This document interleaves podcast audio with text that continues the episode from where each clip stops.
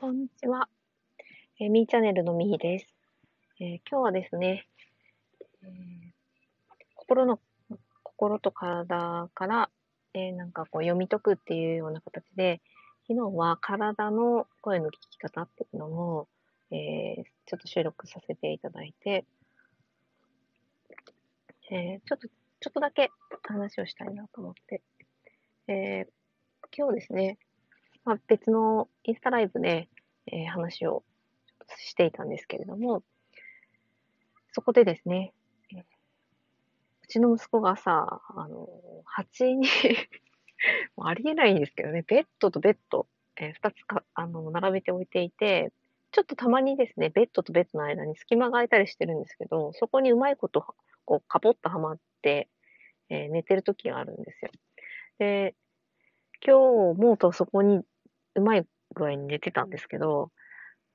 ガバーって4時44分忘れもしない。えー、起きて、まだに刺された死ぬ病院連れて行ってって言って、怖いって言ってですね、大さ、お、あ、みっちゃんさん、こんにちは。えー、今日、ちょっとタイトル入れ損ねたんですけど、えー、うちの息子がですね、蜂に朝っぱらから刺された話をしてます。もう4時44分にですね、飛び起きて、で本人は蜂ってわかんなくて、マダニに刺されたって。マダニに刺されたら死ぬって言って、もう本当に朝から本当大騒動で。で、でも眠気ながらにパッて見たら虫いるんですよね、やっぱり。なんだこれと思って、私も一気に目が覚めて、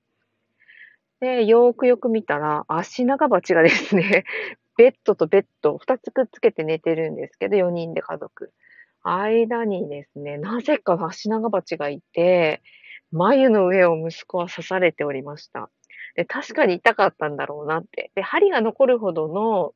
えー、こう刺された、ね、そういう傷ではなかったので、まあ、うっすらこう腫れてたんですけど、は、さてどうしようかなと思って、まずは息子にマダニじゃないっていうことをしっかり認識させないといけないと思って、もう恐怖で怯えてて、もうだから情報に踊らされるって本当にこういうことなんだなって思ったんですよね。で、病、まあその情報に踊らされっていうか図鑑ですよね。図鑑をすごく大好きで見るので、もう隅から隅までね、家の中にそうなんですよ。私もびっくりして。いないでしょ、普通。いないですよ。洗濯物も、あの、外に干すこともあるんですけど、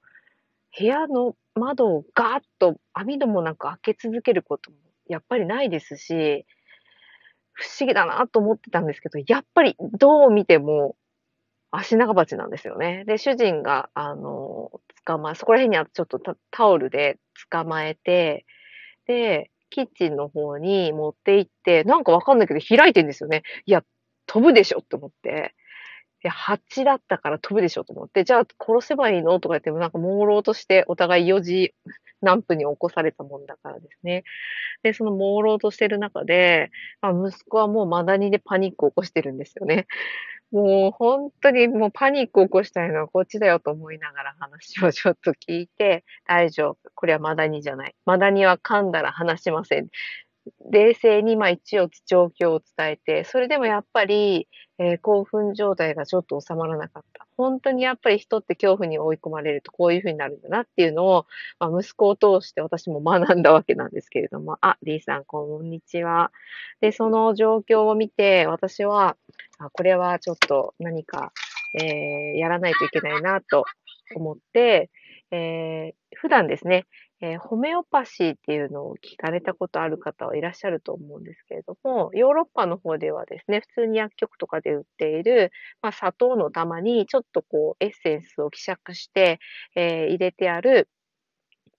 おあのー、丸い粒みたいなのがあるんですけど、うちはそれを使って、で、自然療法とかも取り入れながら、なるべくこう体の免疫システムとか、えー、仕組みを阻害しないようなものでサポートをするっていうことを普段からやっていて、息子たちも飲み慣れてるし、それで自分がいい状態になってるのも知ってるので、それを見せると、あ、これで助けてくれるんだっていう、まず安心感がですね。だから、もうここに目の上の腫れたところに何か塗るとかですね、病院に行くよりも安心してくれるんですよ。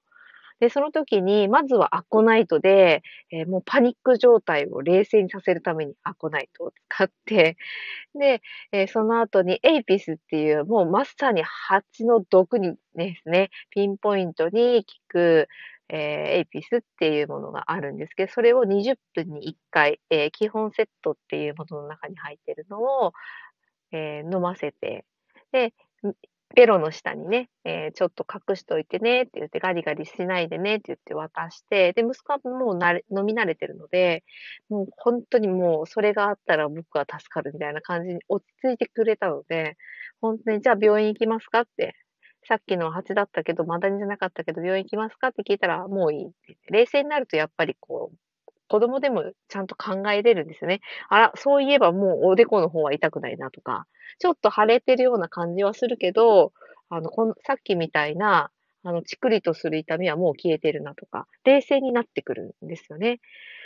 本当になんかもう朝ほん4時44分から30分間ぐらいは大騒動ですよ、みんなで。もう家族全員で。寝てるのは娘だけ。本当にせ、気も座ってんなと思いながら、虫がいるとか言っても全然もうかかって寝てて。うん。だからね、人によっては、そうやって冷静に寝てられるような人もいれば、もう大丈夫、大丈夫。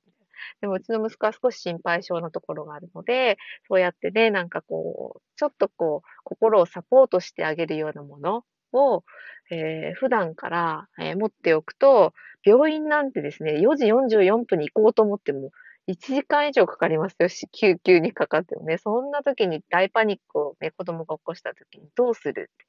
やっぱり7年間子育てをしてきて、お母さん7年目ですけど、その中でいろんなことがやっぱりあって、もちろんざっくり手が切れてね、どうしようかなって、もうまっすぐやっぱりその時は、あの、救急病院ですよね。そういった、まあ、判断とかもね、しながらの、まあ、自然なお手当で家でできることがあると、やっぱりそうやって子供たちも安心できる環境が作れる。でもこれもやっぱり、本当に思うんですけど、娘みたいに、もう、あ、チクってした、うん、なんか痛かったけど、もう全然大丈夫、寝てよ、みたいなね、冷静に虫がいてもまた刺されるなんて想像もできないから、パニックも起こさなかったら、ひょっとしたらレメディーなんていらなかったかもしれないと思いますし、まあ、ちゃんと幹部を確認してですね、針が刺さっているっていうこともなかったので、必ず、えー、子供の体の外科的なこととか、内科的なこととか、どこがどうなっているか、どういうことがそれで起きるかっていうのは、私自身も一度学んだことがあるので、その知識を現場で使うっていうことを、やっぱりね、家ではこういうことが起こるので、あやってきてよかったなーって。で、私自身がもう大パニックを起こすと、もう子供も本当同じように大パニックですよね。もう7年前の私だったら、多分、もう顔がもうさーっとこう血色が悪くなって、もうどこの病院に行けばいいのってなってたと思うんですけど、今はですね、すごく、あの、私自身が落ち着いてられるっていうのも、やはりそういう、こう、事件ですよ。もう、我が家にとってはもうこ、こんなところに蜂がいる。そしてしかもうまいこと刺されるって、もう本当に、今だからこうやって笑えるけど、もう朝はちょっとそうね、息子も本当に悲惨な顔してたので、もうね、その時は事件でしたけれども、今はすごく冷静に、えー、見て、大丈夫だなって思えて、その時に一番ベストを尽くすって、もう何でも一緒かなって思いました。自分が安心安全になれる状態を常に準備をしておいて、その状況になった時にどういうふうに判断するのが正しいのか、今私が取る行動は何なのかっていうのをパッとひらめけるように、やはり普段からですね、私みたいにちょっと緊張をしやすかったり、不安でいろいろ考えてしまったりとかですね、する方にとってはですね、やっぱ心の準備、あとそういうね、ちょっとお手当てするのの、もう実践の準備。もうやってないとできないからですね。だから私も最初はレメディは子供に取らせるんではなくて自分でまず使って、で、常用はしないんですね。基本的に必要ない時には絶対使わないです。自然療法であっても、何であっても、体で体験した方が学ぶことは多いね、ワクチンの問題とかも今あってますけど、抗体ってどうやってできますかっていうのをまず知ってるかとかですね。えー、そういったことをですね、やっぱり自分の中で知識として持っていることが、今度は実践で見えてくるっていう体験を今日朝っぱらからしましたので、ちょっとだけ記録のためにですね、話しておきたいなと思って やります。うんこライブをさせていただきます。ちょっと短いんですけど、えー、ちょっとね、この話でね、なんか、まさか蜂に刺されて、朝っぱらからこうパニックになってね、レメディー取るみたいな、そういう人はいないとは思うんですけど、まあ、いろんなところでですね、そういうびっくりするような状況になると、レメディーじゃなくても、えー、例えばこう、ハグしてあげると落ち着くとか、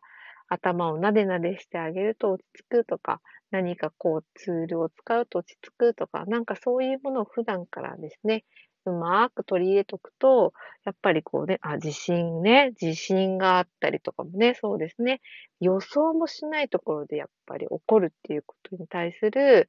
なんかこう、すべがですね、あるだけで、すごく心のですね、支えになるなっていうふうなことを今日はもう朝っぱらから感じましたので、ここに残しておきたいなと思います。ちょっと短いんですけど、えー、これでライブを終了させていただきます。また、なんか 事件があった時とか、えー、まあ大体夕方と夜マニアックな話と2回やってるので、よかったらまたお越しください。えー、今日はありがとうございました。